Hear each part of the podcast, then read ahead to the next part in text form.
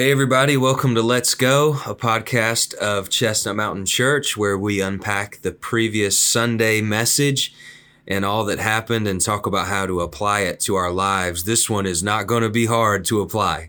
It is going to be hard to apply in the sense that it's probably a little bit uncomfortable, but it's not hard to apply in the sense of what we learned. Uh, it was a beautiful day here. If you missed it, we had a special, special time of worship of listening to the word, of baptisms. Uh, what a weekend overall. We got to serve our city, our community, uh, all around with eight different crews going out and loving on people in our community.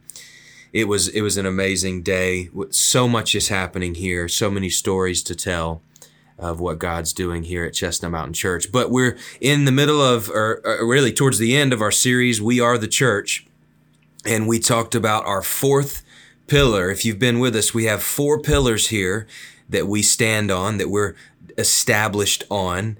And our fourth one is sending disciples for Christ. And Pastor Brian preached a great sermon on that yesterday, and it really helped us understand uh, what we're doing here and, and, and what, where we're headed. What a beautiful, what a beautiful time to consider sending capacity versus seating capacity. In a season where we're forced to decide on social distancing rules and regulations, how many people can we fit? What's our seating capacity? Uh, Brian encouraged us to think more about our sending capacity. What would it look like if we were a place that thought about how many people we were sending? Every time we met, the purpose is to send people out because sending disciples ultimately is the very way that we are going to saturate the world with the good news. This is this is everything. This is it. This is the great commission. Go. Go into all the world and preach the gospel. Baptizing them in the name of the Father, the Son, and the Holy Spirit, teaching them all that I've commanded. Go. We have to go. We have to be sent to do that. And sending disciples is not just about mission trips and or even serving on, on Sunday morning or serving in our local community. It's it, it should be our everyday lifestyle. We should be thinking every day about how we are going with the message of the good news. This is how we're going to saturate the world with the good news. And Brian took us to Acts chapter 7 beautiful story of Stephen here in Acts chapter 7. It's a long chapter, several verses, but basically, uh, Stephen is, is sharing the story of Scripture with the people there, and he's cul- he culminated it on Jesus dying as the Savior of the world, and he's presenting this testimony to the people, and they were enraged. They started to, to yell. It literally says they were they were they ground their teeth at him and they closed their ears because they didn't want to hear it. And in this moment as they were enraged stephen was about to be stoned by them and he looks up to heaven.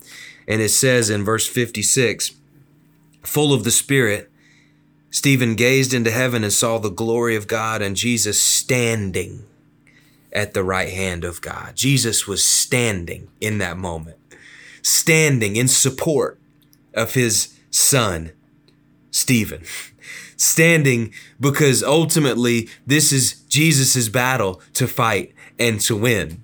And then standing ultimately to welcome Stephen home after he was inevitably going to die. But this picture of Jesus standing in heaven.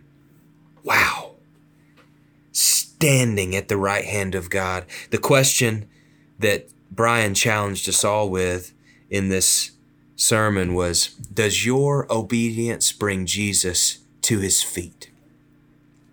Ultimately, Stephen was there to present the gospel, to present the story of God and the Savior, Jesus. And he did that. He was obedient to that call, even to the point of death by stoning. And we see Jesus being brought to his feet in this moment. The obedience of Stephen to go all the way there and do what he was called to do is ultimately what brought Jesus to his feet. Does your obedience bring Jesus to his feet? Sending, going is usually not comfortable.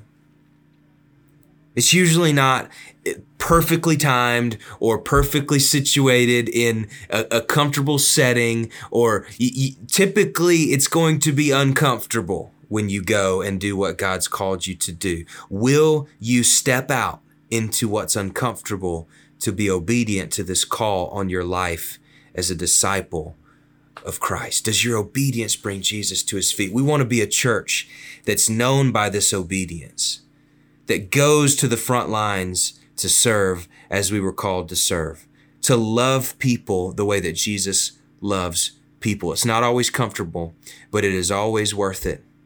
And at the end, we know that our Savior will be standing to welcome us home.